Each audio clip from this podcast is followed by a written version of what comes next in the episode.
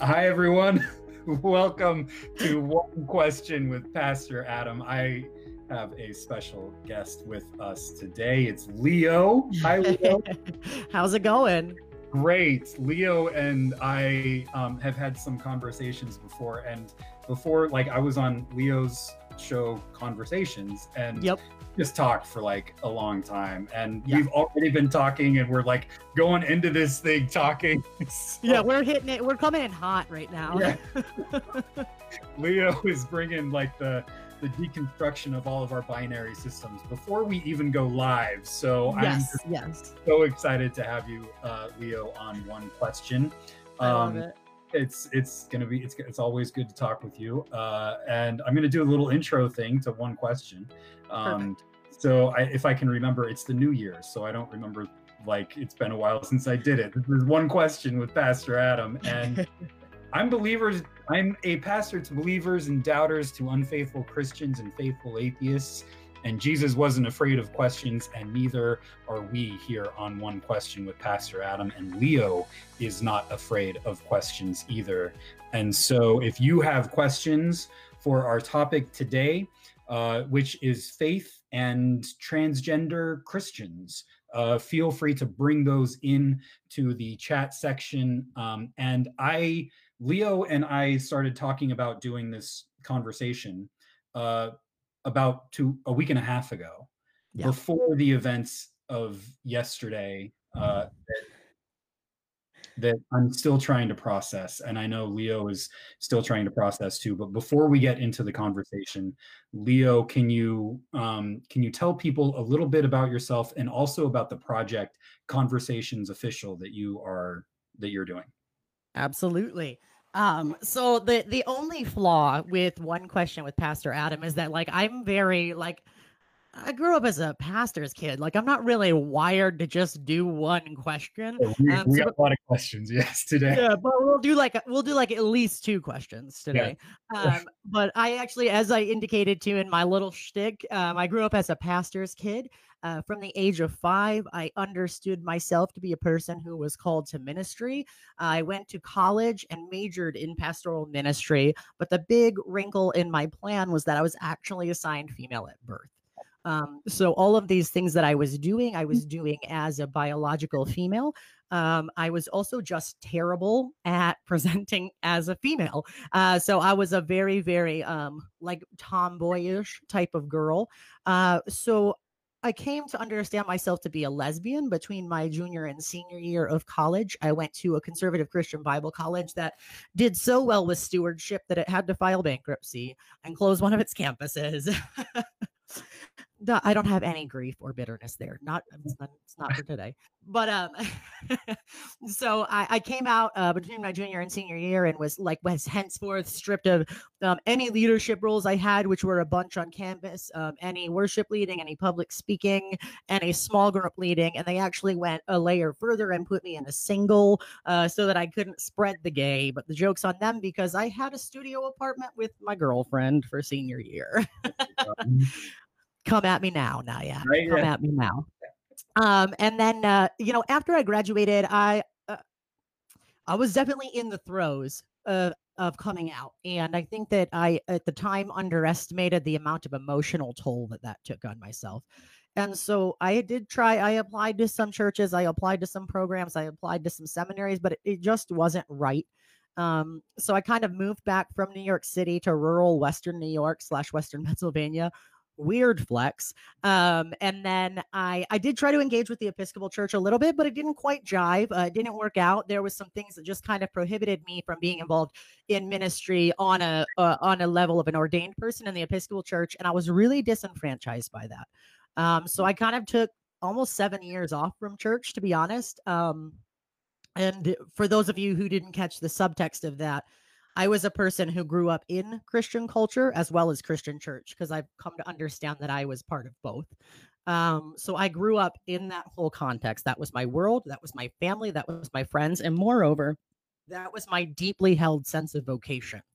And so for me to come out, it put all of those things I knew that when I came out, I was risking losing every one of those things Mm. and I did.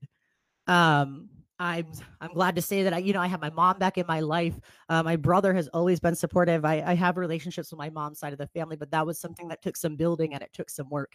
Uh, I will say that just this past year, it's been 10 years since I came out, and just this past year, my mom called me and she did she apologized um, for how she reacted when I came out, and she said, you know, I'm I I failed you once and I'll fail you again in the future, but please know that you you never lost me. I never stopped loving you. I just didn't do it well. And I mean, I was like weeping. That was a decade in the making, and I never thought it would happen.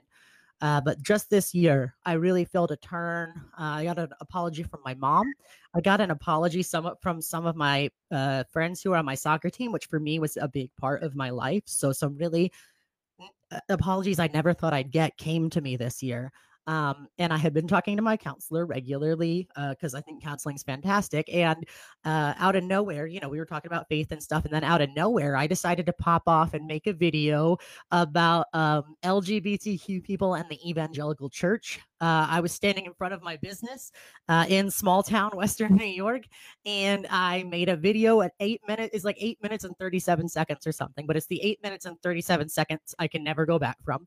That video got ten thousand views. I've never gone viral before. Uh, when I, and it was just insane the amounts of stuff that came in um, from that video. Just people resonating with it, people commenting, people stopping me in multiple drive-throughs in my town to tell me thank you because I, like the video that I made was what they needed. And ironically enough, a local pastor from a, a non denominational evangelical church that has absolutely no covering or theological grounding um uh responded to my video because uh you know like me thinks he does protest too much yeah. um so apparently he was very triggered by this so he made a series of videos uh misgendering me and saying that i was inciting violence and calling me a heretic and calling me hateful and all of these things uh, so I made a video back just with the points of the actual biblical points about, you know, like LGBTQ people.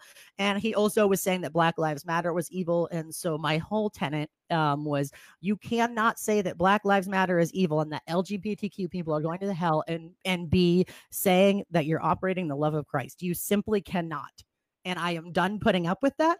Uh, I don't I don't know if I even wanted to come back to the church, but I noticed that at this summer that this summer there was no there was no uh, clergy presence at our protest. Yeah.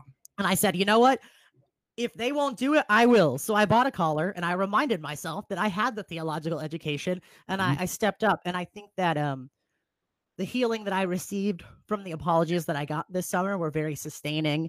I think I had finally emotionally worked through enough of my religious abuse um, in counseling, and I'm really happy uh, with the way things are going out of that story has come conversations. Uh, conversations actually started 10 years ago. It's a project of mine um, that's an outcropping of my capstone project for my pastoral ministry degree.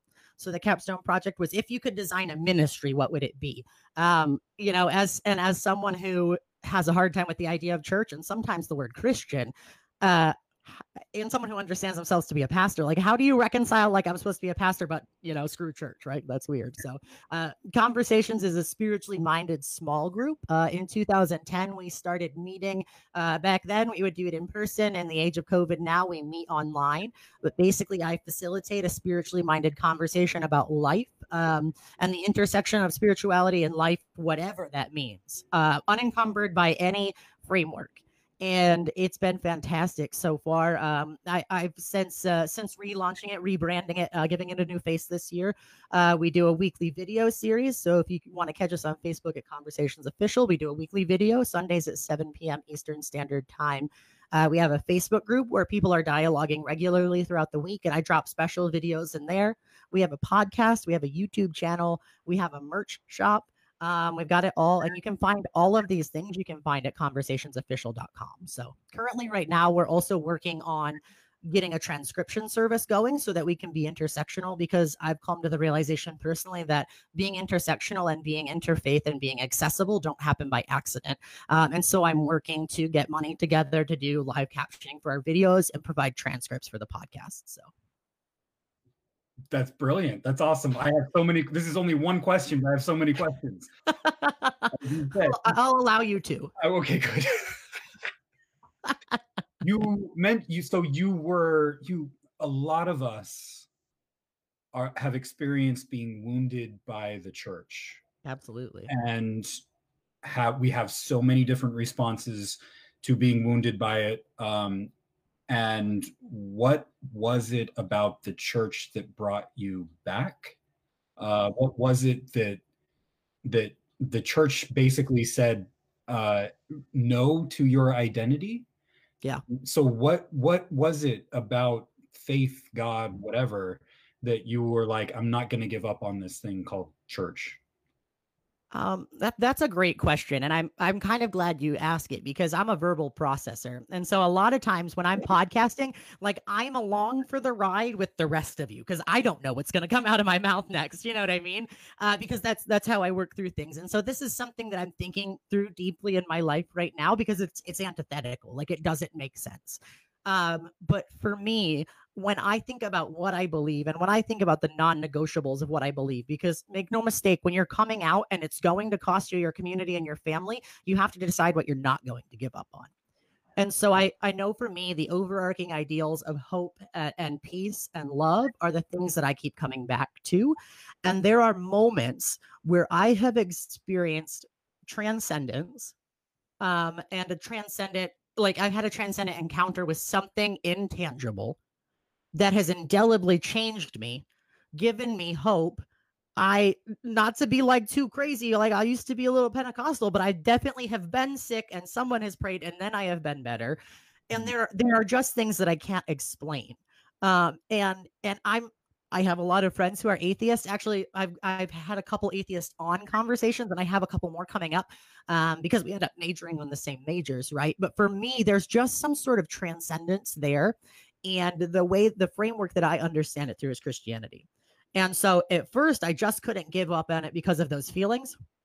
And then this summer I got a little indignant and I said, I'm not going to give up on it. Like, you're going to come to me, right? Like, you're going to come to me. I'm going to set the tone of this conversation. I'm not groveling at your altar anymore.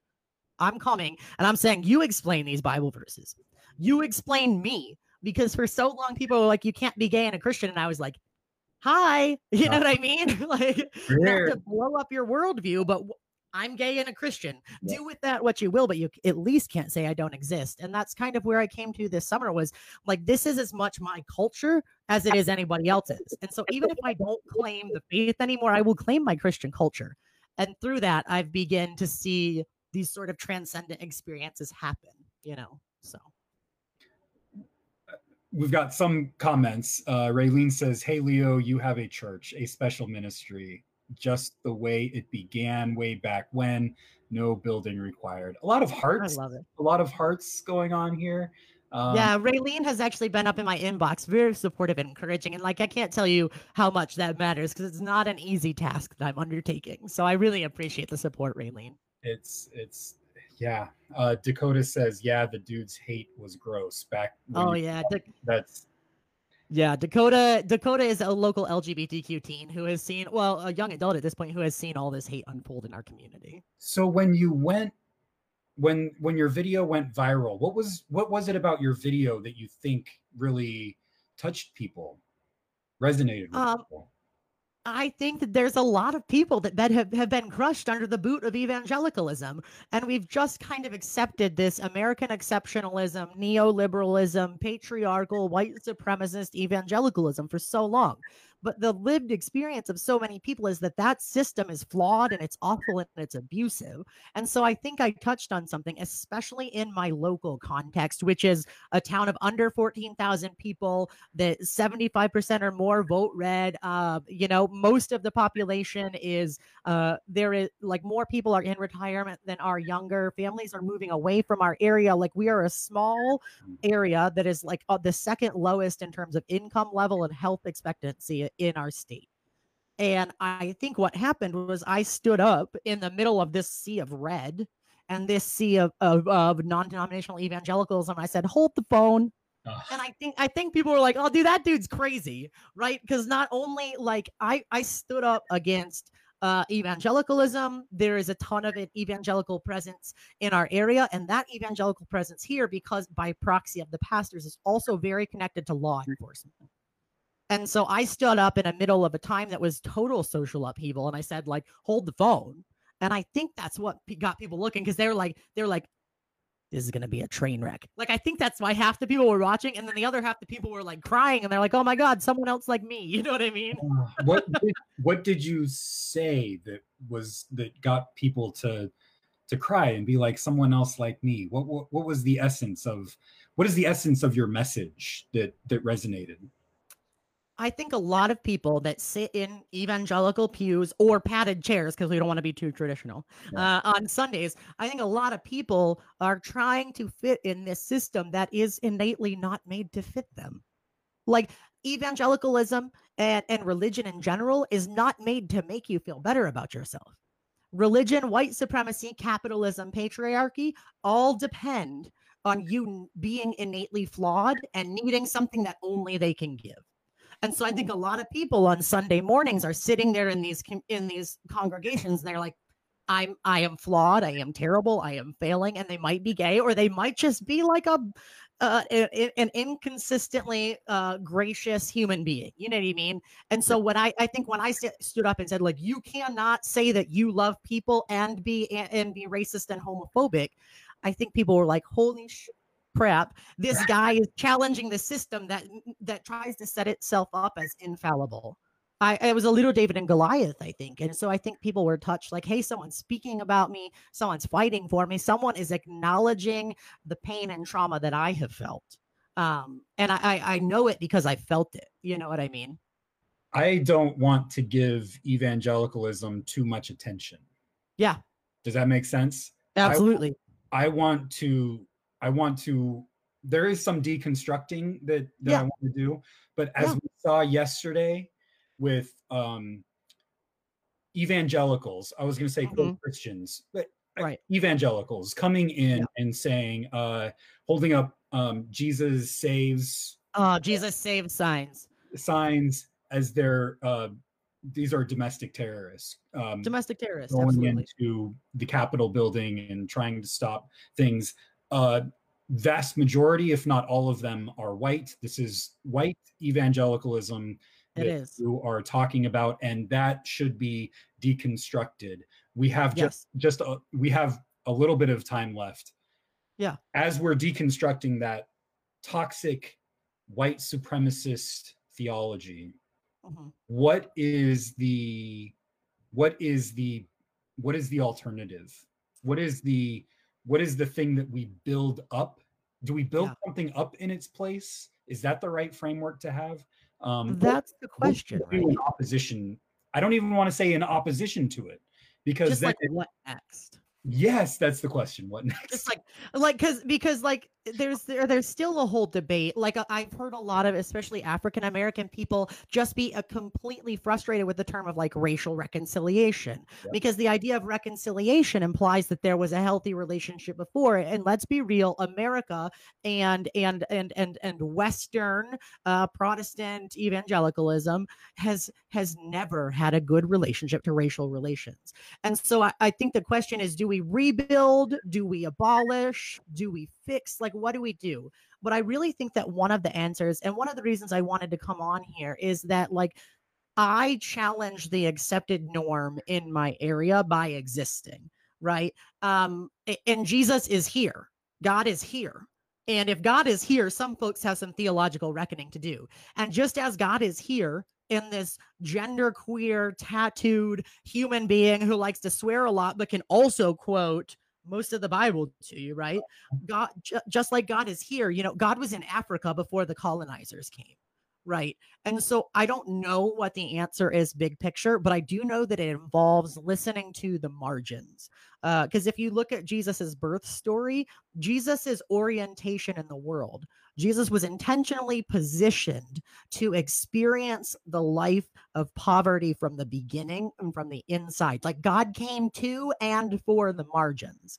So if we're going to have any reclamation when it comes to religion, and I mean, even all Abrahamic religions, um, you know what I mean, Western religions, we have to listen to and through the margins. And if you're if you're centered in the conversation, then you need to decenter yourself and you need to listen to the margins. And if you're in the margins, you need to take heart because because divinity came to and through the margins you know amen to that i'm sunday we're gonna i'm gonna be preaching on john the baptist who goes away from the central yes he does place, the temple because he says god's not here anymore because you're all corrupted it and that is yep. the that is the place of conservative religion in first century Judaism. Yes, it is. The it's Baptist, the power structure. It's the power structure. John the Baptist yep. says, God's not here anymore. So we're going out to the wilderness, to the margins, yep.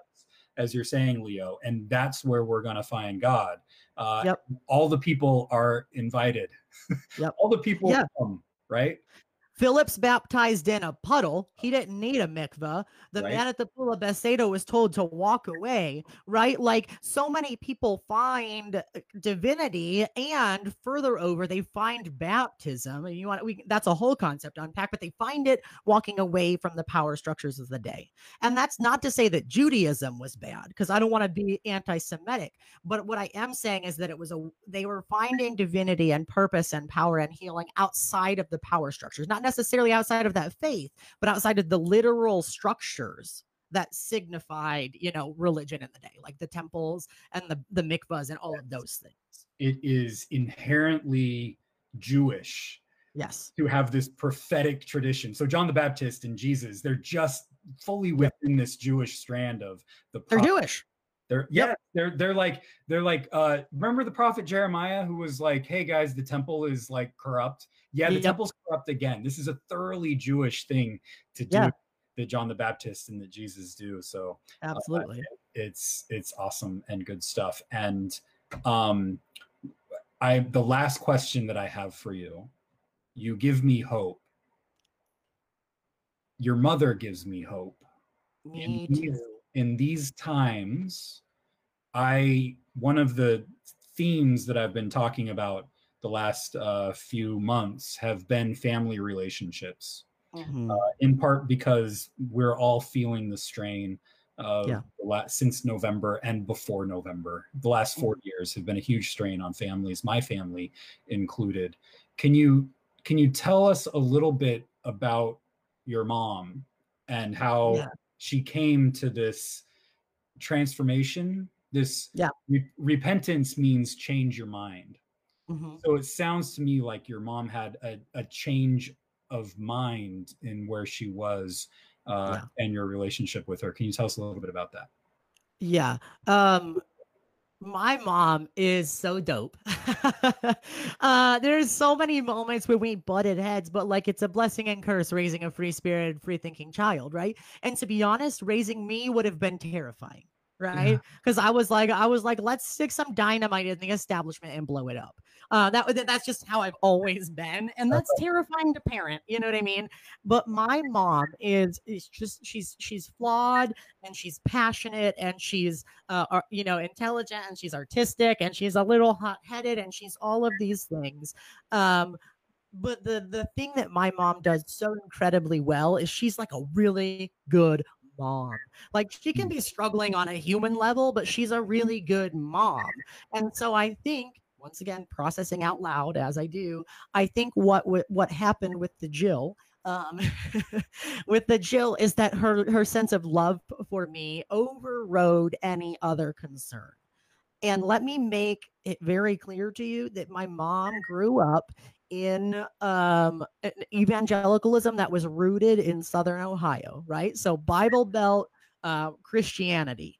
And she said, like, I don't know if I'll ever understand you being trans, right? Hmm. I will probably use your birth name. For me, that's not a non-negotiable. That's that's okay in this instance because she said, I will, I am, I love you and I will love you and I will come through for you. And even before she had apologized, like there was a year where my wife and I were struggling to do Christmas for our family. Uh, we have five kids, and um, Elle works as worked as a hairdresser at the time, and I was an out of work social worker, so like extra extra poor. Um, and we were struggling to do Christmas, and my family went out and bought a, a, a Rubbermaid tote full of presents for every one of my children. Mm-hmm. and they bought a jacket for each one of them and they bought another tote of cleaning supplies and another tote of food and that was just my biological family like my aunts and uncles coming together and deciding to take this tangible action of love. And so it's not perfect and it is flawed, but I can tell you what, I know for sure that my mom would come through for me. And I think that that's maybe that's what draws me back to faith because I have to like I'm admittedly a theist. Like even if I'm having a conversation with someone who's an atheist, like I just I'm a I'm a little golden retriever of a theist. Like I just believe, you know. Um, but uh, but like if we can if we can major on that same major of love overriding anything, I think we've tapped into something. And that's love overriding anything. I anything. that's fantastic. That's the that is the frame of mind that I am going to have in response to the horrific events yesterday. Yeah. And uh, I think that's a good frame for me to have as we begin 2021. So thank you for that, Leo. We've got a couple of other comments. Uh, let's see here. Uh, Raylene says so right on, and um, Willow says hashtag mom goals. she has mom goals. She's a great mom, right? She's yeah. a little crazy, right? But she's a little she's a lot of loving, right? Yeah. Uh it's yeah. it's kind of like in Stranger Things. I don't know if everybody's seen Stranger Things, but um, you know, the the the guys in the gang are like hanging out and Eleven's there and she like does something absolutely insane. And and the guys from the gang look at look at this other like intruder and they're like, she's crazy and she's our friend. You know, oh. I mean? like that's like she's crazy and she's my mom. She's my mom. Don't mess with her. You know what I'm saying? oh, that's funny. Uh, Sanders says amen. Sander also says Amira Stanley says that's dope. And um, Courtney says, Leo, you make me smile. I was just gonna say I've been smiling throughout this whole conversation, which I always yeah. do with Leo. So if you want more conversations with Leo, go check Leo out at yeah. uh, conversationsofficial dot conversationsofficial.com yep. Dot com. You can uh, check, check leo out there. Um, willow says all of us moms are a little crazy. You know i might be able to say the same thing about us dads I was just gonna say I got the best of both worlds as a non-binary parent because I'm very maternal, and like my wife will say that all the time. Like she says all the time that, that I'm like more maternal than her, possibly.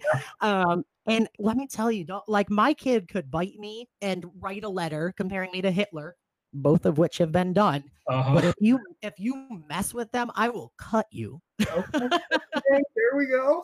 It's a parenting thing, man. It's like they can do anything to you, and then you still are like, yeah, let me let me do that for you, kid. You know, Papa Bear, the Mama Bear comes out. Yeah, that's, yep. that's how we roll. So absolutely. Thank you everyone for watching and for your comments. Villette says, I love that so much. So yeah, it's awesome. So uh, thank you, Leo, and always a pleasure to talk with you. And friend, yeah. we will be back next week with one pa- one question with Pastor Adam. Until then, peace be with you all.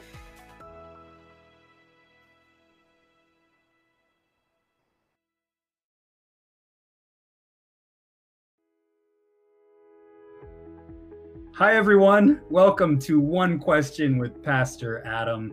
I'm Pastor Adam, and I'm here with Leo. Hi, Leo. How's it going? Great. How are you?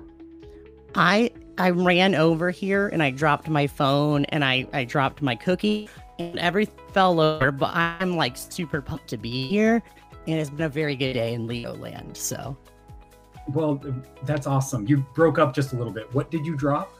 Oh, I dropped a cookie. Oh no!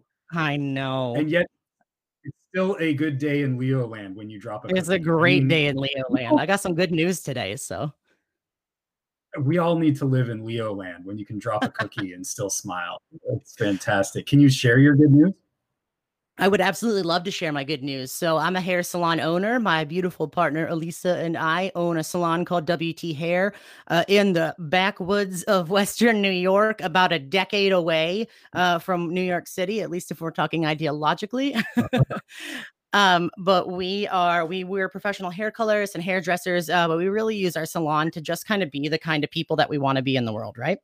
And um, our hair color company, Pravana, which is a, a major multinational uh, company, selected us out of all of the artists that work for and with Pravana, they selected us to not be nominated for the um, Inspiring Salon of the Year award through the North American Hair Awards, which is like one of the biggest award uh, things that happens in the hair world. So we are a finalist. Uh, we were we made it through the first round, and we're a finalist for the Most Inspiring Salon of the Year award. Wow! I know. Oh, yeah, yeah, it's a good day in Leo land. It's a great day. Congratulations. Thank you oh, so much that is worth dropping a cookie for sure. Uh, yeah, yeah. And actually, part of what we're doing here it ties into what we're talking about today on the podcast, which is dope. So um, yes, we're starting yes. we're starting a binders and bras program uh, through for the, that our, that our WT hair family can contribute to. So we used to have a gender affirming clothing closet, but we can't do that because of COVID. And so now we are going to do a we're going to do a fund so that people can contribute. We're just going to start a PayPal, and then anybody can donate whatever they want. And then when uh, a trans or non-binary individual comes to us and they need gender affirming clothing, we'll be able to purchase them brand new clothing or binders or bras. Um, in their gender so that they can feel whole and complete. Uh, so we're we're launching that. We were launching that today, whether or not we got the award, and then we got the award, and then it's the podcast, and then I have a cookie, and then I drop the cookie, but everything else still stands. So, um, that's amazing. So you at your salon have gender affirming clothing for trans and non-binary folk. Yes, and, we do. And if that's inspiring and awesome, uh, how can people listening or watching um, contribute to that if they would like to help donate? Uh, that would be super awesome, actually. So, if you look us up, uh, you can find us at WTHair.net. That's our website. Or you can find us at WT Hair Official on Facebook. And we are going to be dropping the link to the Binders and Bras program later today. We're just in the process of getting the account set up. So, I I know what a bra is. Yeah, yeah. There you go. Good job. Thank you. What's a binder? Nailed it. I've got middle school children, so I know what a binder is. But is that what, what are you referring to in binder? So a slightly different binder uh, for trans masculine folks or non-binary folks who have uh, are born with a chest um, and that just just incongruent with their gender identity. Uh, you can have what's called a binder. Um, people used to wrap ace bandages around their chest to kind of flatten uh, and uh, flatten and minimize the appearance of their chest, but that's actually really really dangerous for your physical health. Uh, it can cause broken ribs, punctured lungs, um, spontaneous lungs collapse, lung collapse, stuff like that from the compression.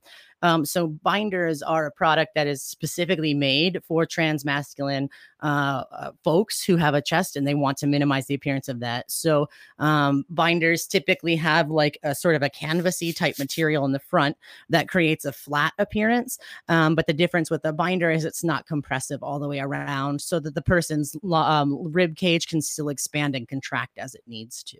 Oh, that's amazing. Yeah, it was fantastically helpful for me when I got my first one. So, wow, Leo, that's so good. So, friends, if you want to help Leo out, what does WT stand for? That's your salon. W. Yep. Uh, it either stands for what the hair or it stands for our last names. Uh, my last name is Walters, and Elle's last name is Tahara. Together, we're Walters Tahara now that we got married. Uh, but no one can spell or say either of our last names. So, in an effort to be more Googleable, we went with WT. or it could be white oh, trash hair. Friends, white- you, like this is just such uh so awesome and profound and also hilarious all at the same time, which is always how it goes down with Leo. So Leo, thank you for being here. I haven't even done the intro to the show yet. Uh, I'm not going to do it. We're just going to skip right past it um, because uh, this is so much fun. So, friends, last week we had Leo on the show, and kind of had Leo tell us his story uh, about being transgender and faith and Christianity, and uh, had so much fun. Uh, we all had so much fun, and I wanted to bring Leo back on to kind of go over a Q&A with Leo about what are the what are the big questions that people often ask you uh, when it comes to this topic. Leo, the other thing that Leo does is Leo has Conversations Official, which is a Facebook group uh, that has tons of conversations on it on all kinds of different topics. So um, if you want more of Leo, which why wouldn't you want more of Leo? Go over the go over to Conversations Official and uh, like the page. You can also go to the website Conversations Official and follow uh, Leo there too. So uh, you're a great hype man. Thanks, Leo. What are what are the like the big questions about faith and transgender that you that you get? So a lot of people will lump um, trans folks into the same argument that homosexuality is is anti-biblical which first of all that's actually a load of crap and it's terrible exegesis right? But transgender is something completely different than orientation right? Gender identity and orientation are separate aspects of a person's life. And so the same verses that are used to condemn lgbtq people falsely mm-hmm. cannot they can't be extrapolated to cover gender identity and so what happens is there's, you know, five clobber passages in the Bible that talk about that talk specifically about homosexuality. And I hate the hard H word. A lot of people in the LGBTQ community, the H word sounds sterile and medical and religious. So a lot of people don't use it. But I tend to use it when I'm talking in a, a church conversation. You know, H word is homosexuality. Yes, that's the H word. Yeah, it's just been used by a lot of people in a in a weaponized manner. Yeah. So Okay. Yeah. Is there another word that people like to use more than that? Word? I just use I use gay or lesbian or LGBTQ. Um, for me, as a, a, a, person who is non-binary uh, but feels more comfortable presenting masculine, uh, but I also am a lesbian and I'm attracted to lesbians. Some people will fight me on that identity, but too bad it's mine. Uh, I identify as queer. So I use queer as a blanket term, but just if you steer away from homosexuality and same sex attraction, those are phrases that are frequently used by, by like the church um, in a negative connotation. So a lot of people just prefer to not use that word. It can have an icky kind of feeling just to start off with. So so just use um, just use LGBTQ words. That yeah, I I like that a lot better personally. Uh like the hard H word and same-sex attraction really triggers like yucky feelings in me. Um so I I steer clear of it, but I use it in this context uh, on purpose. So um so yeah those verses they can't be extrapolated to cover gender identity it's, it's absurd because they just don't relate um really the bible itself i've heard some really interesting and terribly exegized sermons on the topic.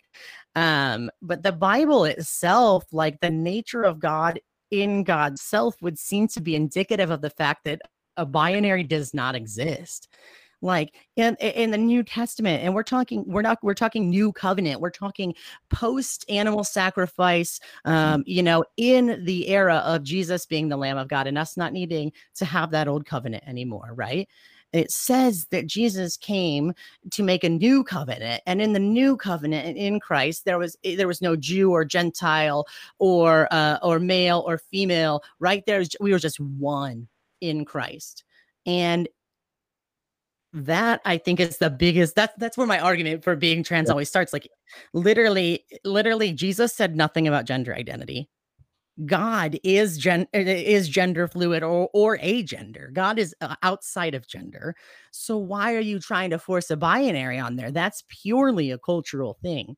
And so um, I've heard a lot of arguments. Some people say, you know, the argument that God made them male and female, me, female and male, he made them or whatever that's fine if you're just assuming that the idea of sex is for procreation.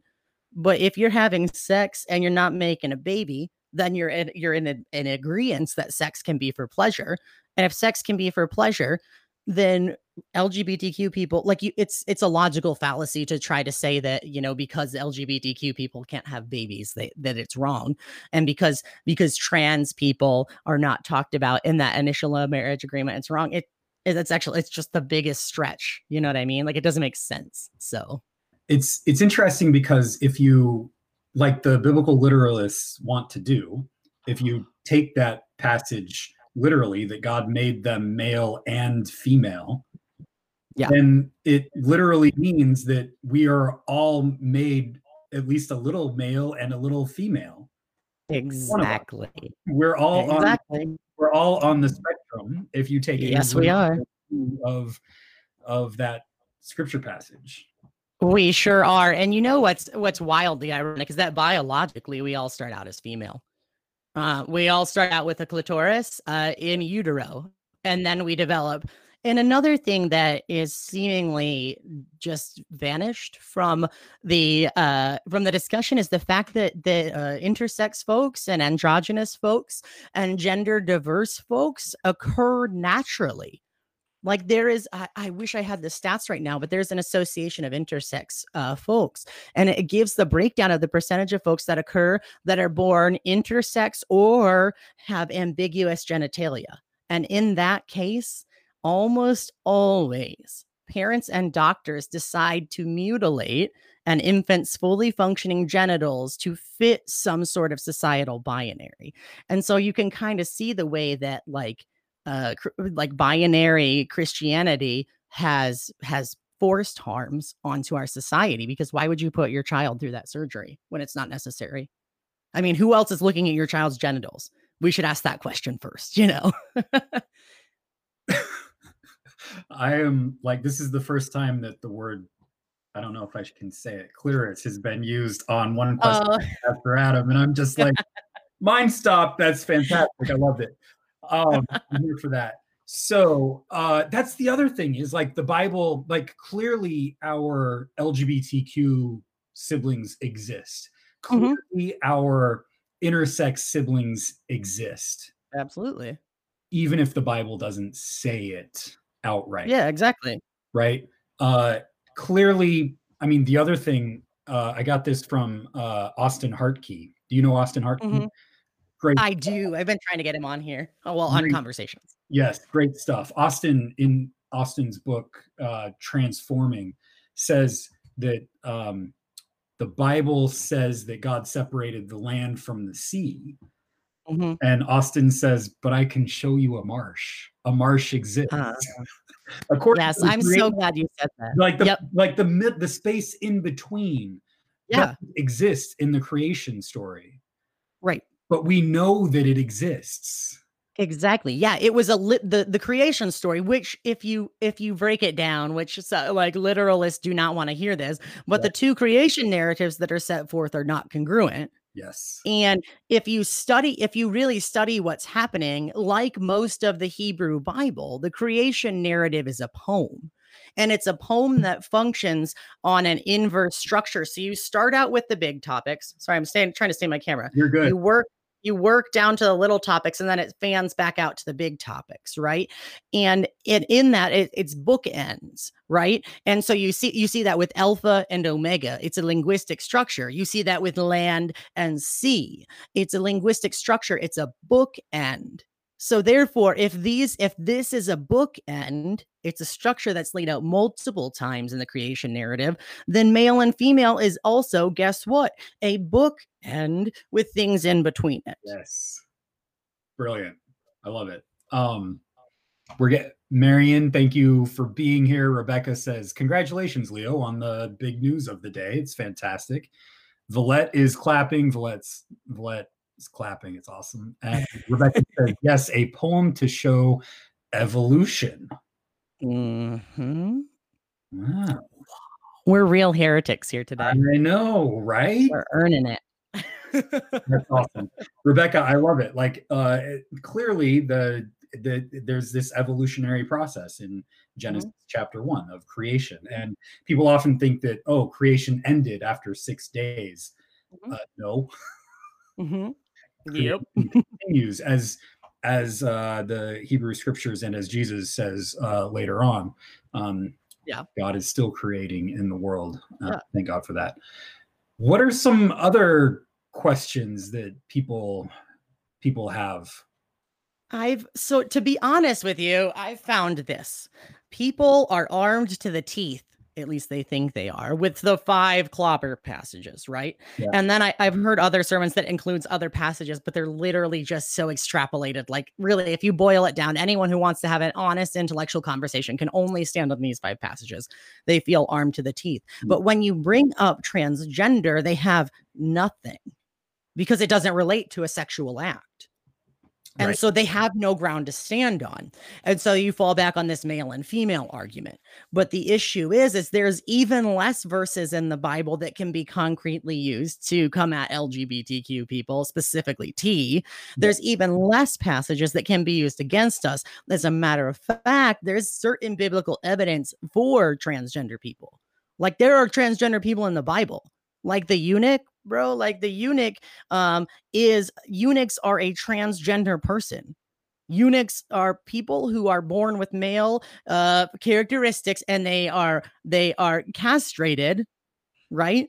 So they're they are made to be effeminate and they're the they're, they're like a holy order. Eunuchs are a holy order and there are eunuchs in the bible all over the place. And so i i feel personally that you have no leg to stand on to condemn transgender people i, I mean I don't think you're right to debate LGBT or LGB people, mm-hmm. right? But there's there's some verses that people will interpret, but there's there is even less to stand on when it comes to being transgender. The only verse that has been thrown at me when I'm when I talk about transgender issues is uh, a passage in Deuteronomy that says men shouldn't wear women's clothing and women shouldn't wear men's clothing. Yeah, yeah. But to that i would ask to that i would ask yes. what is defined in the context of deuteronomy as men's clothing? And what is defined as women's clothing? Mm-hmm. because those those uh that ascribing of gender to clothing is solely based on culture and so you can't like you can't even use that argument now unless you can tell me what a male garment was in the context of the writer that wrote deuteronomy like you you can't. Like there are places if we're talking in the Middle East where where men are wearing dress like garments. Like we'll talk about kilts in Scotland. We'll talk about all these things, right? And they just simply are purely culturally based. And I think that's where people frequently conflate the idea of Christian culture versus Christian religion. And culture is not something that I'm bound to. Right. Because it depends on where you live so if you're truly going to be a global faith, you can't be bound to one culture. I've I can't. Yes, absolutely. I've also heard it. Um, I've also heard some. I can't remember where I heard this, but uh, it's been it. I heard it said that uh, that verse was there because men were trying to act like women in order to get out of military service. Ooh, interesting. So not because they were they thought they were they were trans anyway. Right? It had nothing to do with trans. It was all about like getting out of military service. Um, mm-hmm. And maybe there were women who wanted to get into military service because they were like, mm-hmm. I can fight with the men too. So yeah, why not? I'll roll with that. yeah, yeah, yeah. So um, and there's also there's also some interesting connotations too as far as LGBTQ people, including the T in the Bible. Um, when you talk about, uh, in particular, I'm thinking of the story of Naomi and Ruth, because in Naomi and Ruth, right, they're functioning in a relationship like that's what's happening there. And so there's certain implications about gender roles there because there's a whole where you go, I will go where you stay, I will stay. Like people use that in cisgendered weddings. Yes. It's two women. you know, like it's just the, the there's there is really good evidence and i actually have some good sources on that in a video i did early on in conversations. Um there's there's there's actually some really really well educated scholars that have some ideas about the prevalence of lgbtq people in the bible and they lay it out really really well. So but naomi and ruth is one of the ones where you talk about gender roles uh, and how those gender roles come into play and bear on interpersonal relationships that's interesting. I've heard uh, David and Jonathan too.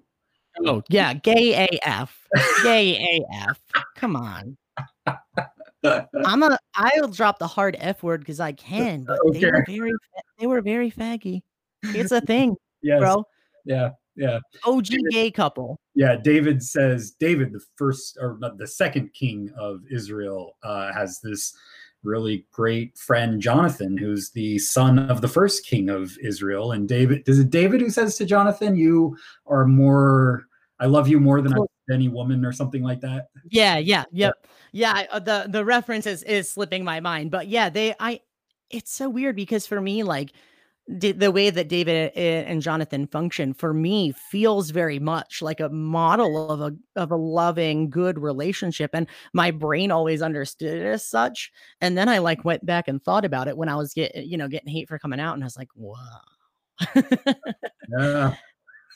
That's awesome. yeah, I, I feel like people just don't there's no leg to stand on when it comes to this gendered uh sense of Christianity. And and that really frustrates me because I don't I mean gender roles are so enmeshed with the culture of the reader um and the culture of the writer but like gender is a cultural construct it, it doesn't exist there's no there's no prescription for a binary in the bible and there's certainly no prescription for a binary in the cre- in creation. Well it seems that yes and it, it seems that jesus always tries to deconstruct the binaries that we create right? Yep yeah. Yeah. Oh my goodness. I was preaching one time. Uh, I was doing pulpit supply in in rural uh, Western Pennsylvania, so even more conservative than where I'm at right now. Only about 20 minutes away, but another decade back. Uh, and I called Jesus a tricky little bastard because he because he in the Gospels he he makes you think, bro. Jesus is like use your brain, people. Like he didn't say that, but he said that. Like Jesus, how does a camel get through the eye of a needle? Well, it's easier, or, you know, or how do you get in heaven? Well, it's easier for a camel to go through the eye of a needle. Like tricky little bastard making you use your own brains. And uh, that's like that's a thing, man. That's a that's what Jesus does is he's making you think like constantly left and right and he's deconstructing binary and rigid thinking with every parable. yes Every one of them. Yes. And it's it's fascinating. Like I'm reading uh the book of John, the Gospel of John, and the very first person to teach about Jesus is a woman. Jesus meets this woman, uh, this um, uh, the she he meets the woman at the well, Mhm. and he talks with her, and she goes back to her town and teaches the men Mhm, and the women there mhm, mhm. all about Jesus. And Yep. uh, so this is like, I mean, this is something that we have to deal with in Christianity too, because later on, this guy named Paul, or at least in a letter that we think that Paul wrote, there's Mhm. that phrase that says women should not teach men or should not speak in church or uh, various phrases like that. I think that that's Mhm. probably not Paul because the Mhm. because what you quoted earlier, where Paul says in Galatians, in Christ, there's no longer Jew or Greek, male and female, for we're all one. Um, so a lot of scholars think that all of that anti-women stuff in Paul was put in there after Paul wrote it by a scribe. Mhm. It was like, we're just gonna bash women right here. That's redemptive for me because I've always lo- I've long considered Paul to be just a big d bag, to be honest. I'm sure that Paul had d-bag moments. I'm sure. I'm sure that he did. But man, my my New Testament professor in seminary was like, "This is not Paul." When it's Yeah. when it in Paul's letters, because it's like it's sandwiched in between this it right in the middle of something that Paul and then it Paul says something and then it goes to women, and then Paul goes back to what he was saying before. it's That's like- like logically incongruent. Yes, that's exactly what my my New Testament professor was saying, uh, and it goes against what Paul says that that, that this like there's no male and female under Christ. So Mhm. um, you know, Paul may have been inconsistent. We're all inconsistent, but the whole point Certainly of it true. Jesus tells women to go teach men about Jesus, Mhm. right? Mhm. So all Yeah. of these like anti-women, women should be silent stuff is totally deconstructed by Mm-hmm. Jesus himself. Absolutely. 100%. Jesus is like the master deconstructionist, man. And if anything, if you go to Jesus looking for answers, you're going to come away with more questions and more possibilities. You know what I'm saying? More possibilities. Jesus is like, you thought it was this, but what if it's this? Yes. You know what I mean? With a Well- lot of S's. Yeah, that's it. Like, what if it's so much bigger than what you had ever thought? Exactly. Like- exactly. That's I love how you went this with your hand. Yeah. Yeah. yeah. So much bigger. So um, yeah. fantastic. I really feel like I, I've come to see that that nature of of Jesus and in spirit and in divinity too through my transition. Because they're markedly different ways that you experience the world when people view you as a female versus a male. And moreover, when I was a female, I always looked gay. Before I knew I was gay, everybody else did. Like I was in a glass closet, right? Everybody else saw what was happening, and people were worried about me before I knew to be worried about anything. Uh, you know what I mean? But but there's a difference in the way the world treats you when you're a visibly you know out lesbian versus when i could pass as a straight male until i speak but i could pass as a straight male and um, I think that through coming to see the world um, in, I like to say that like I am multitudes. Like Leo is an expanse, Leo is a spectrum, right? And I frequently have existed on opposite ends of that spectrum throughout my life too, like gay, Christian, male, female, introvert, extrovert. Like there's all sorts of things. And I think I've come to understand a new or an evolved or an evolving understanding of how I experience God differently based on the way the world perceives me, and some of that is really just an opening of my eyes to injustice. Um, but but it, has been a, an interesting journey for sure. So, when uh, say that again, when you before you transitioned, mm-hmm. the world treated you differently, very differently. Treats yeah. you now. Yep. Say more about that. How did the world treat you differently before you transitioned? So I will break it. I, I, will make my jumping off point a point about interactions with law enforcement, which is a great hot topic right now. Yeah. But as mm-hmm. a, as an a visible lesbian, and when I say visible lesbian, obviously I'm referring to cultural stereotypes because there are as many different types of lesbians as there are lesbians. But for me, I was like your very like for lack of a better word, very dykey, kind of very masculine woman. Uh, but I also had a very large chest naturally. So I could not pass as androgynous. Like I was very much like a, a masculine looking female. Um, and I got pulled over for doing 26 and a 25, and I got the book thrown at me, right? And then ever since I have been uh like presenting as male and really passing as male, I'm knocking on some wood here, but ever since I've been presenting as male, anytime that I have gotten pulled over, I have not gotten a ticket. Not once and I was going 26 and a 25 before, right?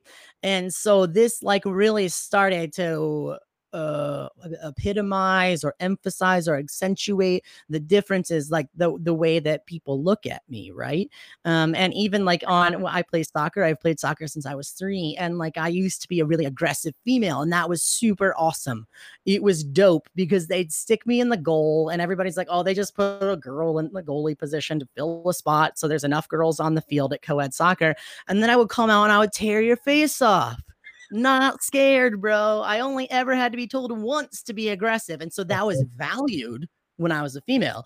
And when you're when you're a lesbian uh, athlete, you're kind of like people like, oh yeah, they're good. You know what I'm saying? Like they're good, good, good. Like you want a lesbian on your co-ed team because they're gonna put you up there. Like they're the next best thing to a dude, right? But then when I am at the Y and I'm playing soccer and I just come out like ah, right, and I just I tackle this girl to get the ball.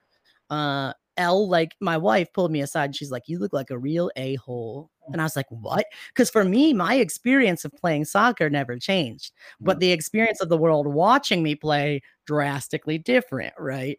And so I start to see the interplay and expectations of how gender is treated and how the world treats you based upon its understanding of your gender. I feel like I'm in the matrix and you just like, it's wild. Lifted the veil a little bit for me. it's wild, man. Like I can get any, I can get things done with a go bills and a hey brother that I could have never gotten done as a female. Uh, one of my friends, we were at a bar, we were at a, a gay bar at Pride, and my friend handed in her card because they were holding the cards, so you, so you keep your tab open, whatever. She went back to get her card, and they would not give it to her. She's like, "That is that is me. That is my name. Look at the picture." They wouldn't give it to her, and so she's like, "Can you come over here and help me?" And it's a gay bar, and I'm like a uh, like a shirtless gay man with you know like glitter pasties on my nips. And so i was like hey um my friend's id is like back there. Could you like give it to her? Got it so fast man. It's just weird like and there's there's even patriarchy and toxic masculinity within the lgbtq family. Like that's a thing too. Like a lot of prides have become about white cisgendered affluent gay men and so there's a new hierarchy that there's a lot of LGBTQ uh, brown people who are rejecting pride movements because they're not inclusive and they are still white centric and patriarchal. And so it just really makes you think about why our society is prone to creating binaries and hierarchies when it's not a natural occurrence, you know? And that happens in the church and in the real world. That's so sad. The church is That's real all. world, but yeah, it's weird. It's really strange. And it is a lot like being in the Matrix when you, especially seeing it firsthand, you know? Yeah, absolutely. Yeah. Um, well, I wanted to end on a word of hope. Yeah, let's do and, that. And you've got some hope for us. I do. Yes. I always. You always bring the hope. Can you show us your your uh, hope Thing. Oh yeah, I can absolutely. So roll with me here, friends. But I'm going to show you guys a picture. Um, this is actually a piece of art that I made from a picture that I found on the side of the road. Uh, and I had had an idea to do this for quite some time, but what I wanted to do was take an old, uh, an old busted picture, and I had a vision in my head of like uh, my mom's like mid '90s home interiors decorations, you know, uh, that you could buy. You'd had like the parties right, right along with the pampered chef, um, and I, I wanted to take one of those and and like reclaim it and remake it. And it just so happened that I found this guy on the side of the road for zero dollars. I don't know. That's me. Um, but so what I did was I made that uh, basically using tape and then painting over it and then peeling off the tape and then refining it with the word hope. Um, but that's the one thing that I would like to bring to the world is that sense of hope. I literally have it tattooed on my chest. Like, and maybe I'm an optimist and maybe I'm hardwired to have the same kind of spirit as a golden retriever.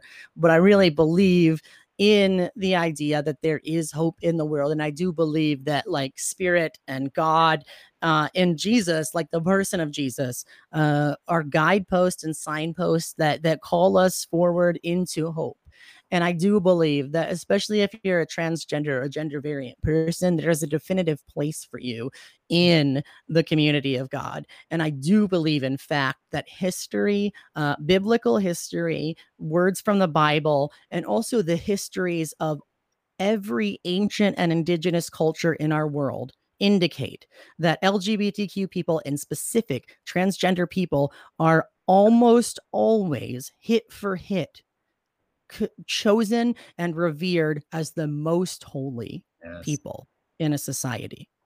In almost every indigenous culture across the world, LGBTQ people and gender variant person people existed. And not only did they exist, they were the leaders and they were the elders and they were the eunuchs and they were the prophets and they were the caretakers of the widows and the orphans. Like there is a place and it is if there is any place in the world for for transgender people it should be in the heart of spiritual community.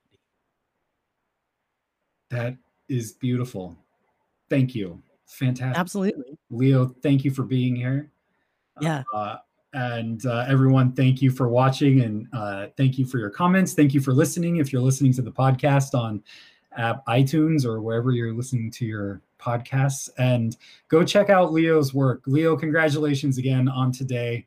Um, Thank you so much. I'm sorry about the cookie, but uh, it's okay. Else was just made it worth it. So, absolutely. And uh, how can people donate to Binders and Bras again? So yeah, if so, if you want to donate to Binders and Bras, which is going to be a fund uh, that's COVID safe, we had to, you know, we had to fit strategically. Uh, but if you would like to to uh, contribute to a fund to provide gender affirming clothing and undergarments to transgender people, particularly in rural and closeted uh, situations, you can go to wthair.net on Facebook or uh, wthair.net as our website, and then from there you can find our Facebook, which is WT Hair Official, and we we will do a pinned post with a, a donate now button to a PayPal for uh, binders and bras. So you can find that there. You can also find me at conversationsofficial.com or conversationsofficial on Facebook, where I facilitate weekly, uh, open postured, interfaith, intersectional, spiritually minded conversations about life uh, and the intersection of life and belief and everything in between. Uh, you can find us there too. I love it. Fantastic. I love it. Thank you. Thank you so your- much. Thank you for your work. Thank you for bringing the hope into our world and into Western New York. What did you say? Decades away from New York City. Literally a decade behind New York City, man. Awesome. Well, thank you, Leo, uh, for being here. And friends, we will do it all again next Thursday at one o'clock Pacific uh, here on the Clackamas United Church of Christ page and on the Raven Foundation Facebook page. Until next time, grace and peace be with you. Bye bye.